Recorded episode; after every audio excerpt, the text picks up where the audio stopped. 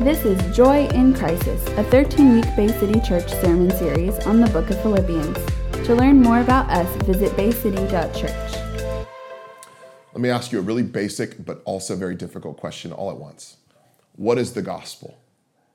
What is the gospel? Just answer the question right out yourself. Go ahead. Okay, you do it? What is the gospel? If someone approached you and asked you this question, put a microphone in your face and said, What is the gospel? Now, you don't have to be a Christian to answer this question. What is it? What would you say? Think about that for a second, because I've heard many different definitions about what they think the gospel is. For a word that Christians hear all of the time, it gets many different definitions, and it's almost difficult to define for a lot of people. Now, many of people have actually said the gospel is a way that you live. Gospel is a way you live.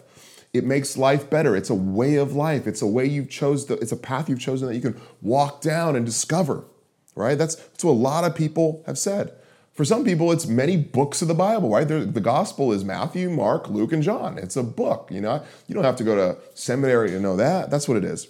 For others, gospel is a, a category of Grammy they give out. And yes, they do give out gospel, best gospel album, best gospel sa- uh, song. They give those out every year. So it's a, for you, maybe gospel is a type of music. And for some, the gospel is information. That's what it is. And the truth is, the gospel is information. You see, the gospel, the word gospel means the good news before it is any of those things, before it is a way of life, a brand of music, before it's any of those things, it is news. The news that Jesus Christ comes into the world, lives a perfect life because humanity wrecked the world. Jesus was necessary, comes into the world, lives that perfect life, so perfect, in fact, we kill him dies this death, crucified by Roman soldiers and by Jews, and then resurrects, defeating death, saying that whoever would believe in him would have eternal life. That is the message of the gospel. Now, some people might say that the gospel is actually a, a, a spirituality that helps people cope with reality.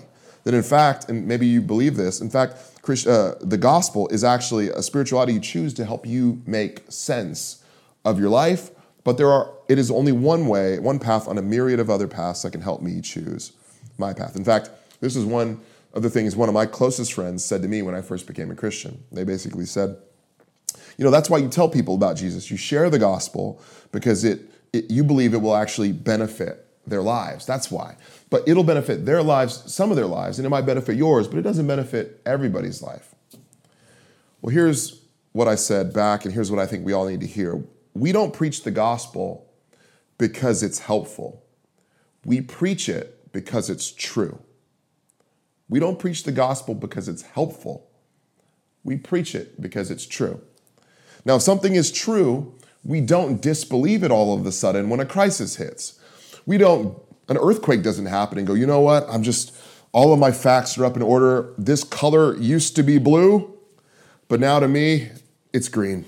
Uh, it's just all my facts are different now. We don't change facts, we don't change truths because crisis hits. And if the truth remains true in crisis or suffering, like we're in right now, that means we can still advance the truth even through that crisis. In this passage, Paul is writing a letter after being in prison for many years, by the way. He shares a weirdly and surprisingly positive message about his circumstances, which no one was expecting, and that his circumstances don't hinder the gospel message. And he actually moves the gospel forward even from being behind bars, something it seems really hard to do. Now, in this passage, we learn that there are four questions we should ask ourselves to determine how we can advance the gospel even in times of the coronavirus crisis. So, what are the questions we need to ask ourselves if we want to move this gospel forward, even from our living room? First question Is my perspective temporary or is it eternal? Is my perspective on the world temporary or eternal? You know, we know when we look at the potential conflict or circumstance, our perspective has everything to do about it. Of course it does. Let, us look at the stock market, for example. Now, the stock market is not doing so hot right now. And if you have a 401k or any investments, I don't have to tell you, unless you've got 100% of your stock in Purell or Lysol, your stock market is not doing super well, right? Your stocks aren't doing super well, right? Now, if you have a three to six month outlook on the stock market, I can tell you one thing you are in crisis mode. Or if you're someone in your 70s or 80s who's actually relying on uh, dividends and stocks to pay you right now, you are in crisis mode. Why? Because your perspective on the stock market is short term. But if you're a 22 year old and you're just getting in the stock market and you're investing and you have a 401k, your point of view actually is probably a 40 or 50 year perspective, long term. And so as you see the stock market go into recession, you may be thinking, stocks are actually getting cheap because over the long term, I'm getting a discount on some stocks for 30 or 40%, and I can purchase them, and I know that they're going to continue to go up at the stock market average of 7, 8, 9, 10, or 11% over the course of 42 years, even with a down year like we're experiencing. Perspective is everything. Now, it would have been easy for Paul to look at his perspective in his life and be devastated.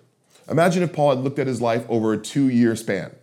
Well, in AD 60, prison, AD 61, prison, AD 62, prison. If I had a two year outlook on Paul's life, I would say not good. But Paul, if he looks at his life over an eternity, not just a lifetime, but an eternity, he can see how his years in prison were actually beneficial to the grand scheme of life. Look at verse 12. I want you to know, brothers, that what has happened to me really has served to advance the gospel. So let's just take this at face value. The Philippians are getting this letter and they're worried for Paul. The last time they saw him was a few years ago. He started to help start their church 10 years earlier. He heard Paul, they heard Paul was headed to Rome. They heard maybe he was in a shipwreck. Was he safe? Was he arrested? Was he in physical danger? Was he dead? They actually didn't know. And so they open this scroll, possibly understand, possibly about to get bad news. And one of the first things they read is, I want you to know, brothers, that what has happened to me really has served to advance the gospel. They're like, What? How is this possible? I thought we're going to get bad news. It turns out that Paul is experiencing bad news and is still saying that this is a good thing for him. Now, prison had to be rough, but it gave him opportunities to minister, even in the midst of hardship, more lives saved.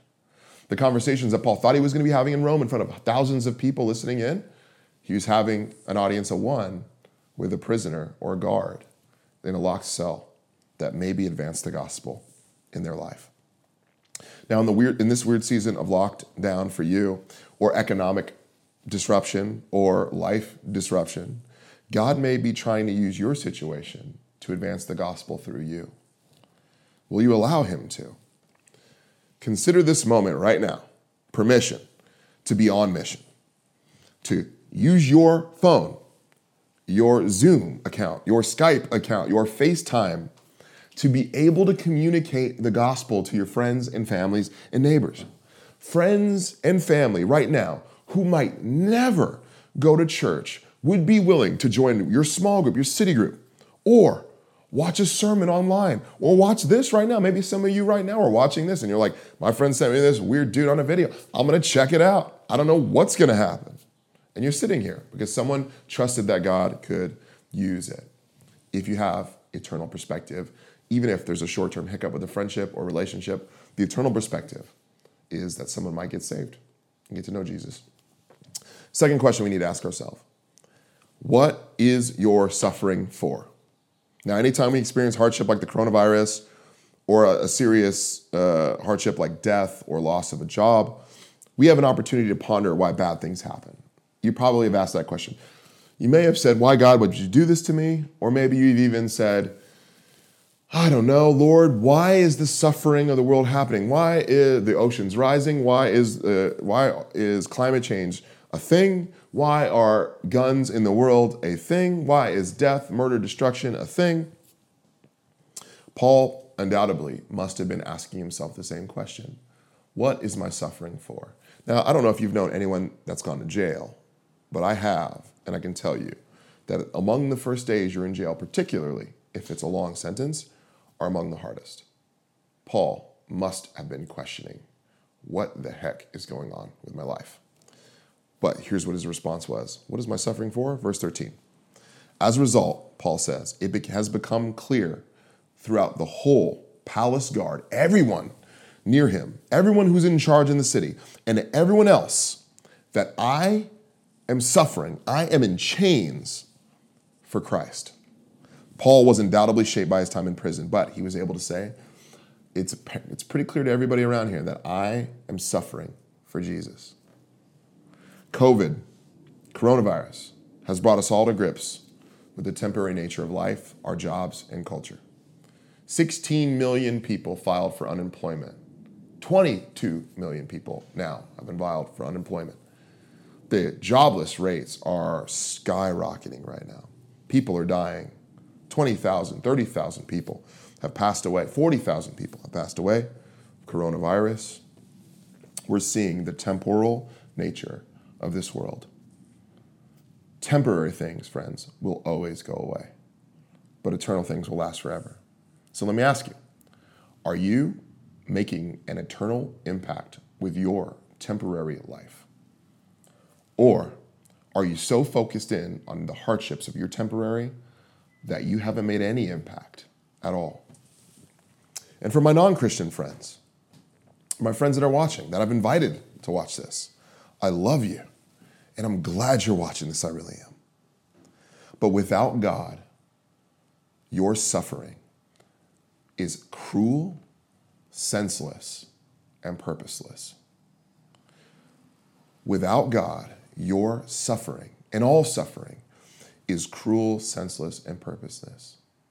Because without God, you are just merely stardust bumping into stardust. You are merely um, you're merely biological reactions and chemistry reacting together in a mere purposeless uh, universe, and you are a, gazillion to million to one chance that you're even here. And the reality is, you're a small blip on the universal scale, and you will one day die and cease to exist. It's terrible. But with a good, right, and perfect God, your suffering has ultimate meaning.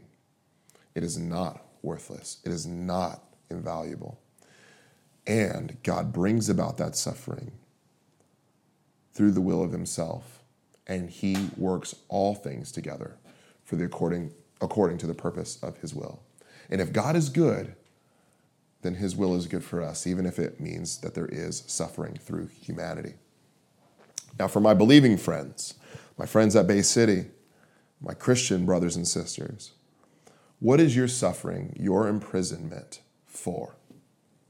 Why are you going through this right now? Why are you trapped in your living room watching a sermon online? Why? Are you using your suffering for Christ? Are you using the COVID 19 outbreak for Christ? Or is your lockdown, your shelter in place, in vain? Is it being squandered away through self medication, wastefulness, and self actualization and selfishness? Now, please don't feel guilt tripped. That's not what I'm trying to do. In fact, I think this is a tremendous opportunity for us all. Reading a book about spirituality of the early saints, I saw the saints, early Christians, for those of you that know, know, call martyrdom, that's when you die on behalf of God, a gift. In fact, they referred to it. They said, I was blessed with the gift of martyrdom, some people would say in their biography. Or they would say, I'm unfortunate and sad to say that I was not gifted, gifted with the gift of martyrdom. They counted it as a gift to suffer on behalf of God because they knew they had an eternal perspective and that their suffering would advance the gospel in this world and move them towards glory with Jesus in the next life. A gift. Now, don't you see you've been given a profound gift? Don't you see that your suffering even now is actually a gift from God to advance the gospel forward? Friends, you are not here sitting right here, wherever you are, by accident. You are fulfilling a divine appointment set by God Himself for this time, for such a time as this, for the purpose of advancing the gospel. Okay. What other questions do we need to ask ourselves? When people, number three, when people look at your life, what do they see? What are people, as we look at your lives, what are we going to see? A good way to know if you're living a gospel life is to ask the people around you how they receive you.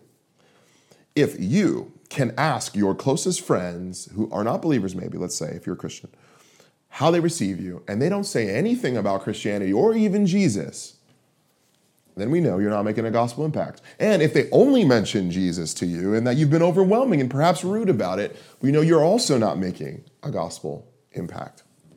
Paul, verse 14. This is his impact. And most of the brothers, having become confident in the Lord by my imprisonment, are much more bold to speak the word without fear. Paul didn't merely serve a prison sentence, he made an impact. I thought a lot about this word impact, and I actually remember a really bad 90s movie that I used to watch that I loved as a kid called Deep Impact. In the movie, don't go watch it. Well, maybe you could. You have a lot of time on your hands. It's about, it's got Morgan Freeman. It's about uh, comets coming towards the Earth. And so the government somehow builds this underground bunker where a lottery system would determine who goes in. But the main part of all of this, and what's important for this, is that the comets collide with the Earth, they make an impact, and it causes this catastrophic tsunami that like wipes out all of New York, and it like knocks off the head of Lady Liberty. It's quite hilarious when you watch it in 2020. I did. This word impact means this the action of one object coming forcibly into contact with another. You see, Paul's life forcibly comes into contact with those around him, and they have no choice but to explore this guy, Jesus. They have no choice. I was like, I gotta see who this guy is. Are you making that sort of impact? Who is looking at your life and gaining confidence in their own faith because of it? Who is looking around going, man, that guy has a walk, that girl has a walk with Jesus that I just need to get to understand? Or I don't know about that Jesus you preach or whatever, but you're telling me there's hope and I gotta explore it. Who's saying that? Who's being encouraged and motivated by their faith as a result of looking at your faith? Don't be shy. One believer can impact hundreds and thousands of people. Do not underestimate God's desire to change people around you and the way they do life by a message that you speak. Don't be shocked. And last question we need to ask ourselves how are you experiencing joy even when circumstances are against you? How are you experiencing joy? Paul gives us another scenario where he experiences hardship, another one. And it's not just prison that is bugging him, okay? Because he is in jail. But what else? Verse 15 Some indeed preach Christ from envy, rivalry, but others from goodwill. The latter do it out of love, knowing that I am put here for the defense of the gospel. The former proclaim Christ, rather, out of selfish ambition, not sincerely, but thinking to afflict me in prison. Now, it's not clear exactly who Paul is talking about right here. It's probably likely other Christians who were at odds with Paul in some way. Christian leaders were dismissing Paul because of perhaps his speaking ability or perhaps because he was always suffering and they thought that suffering is not congruent with the Christian faith.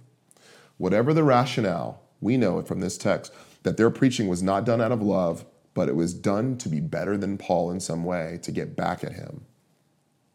How do you experience joy when people are against you, when you're doing God's work? Here's what Paul did he dove deep with allies and shook off the detractors. Dive deep with allies, shake off detractors.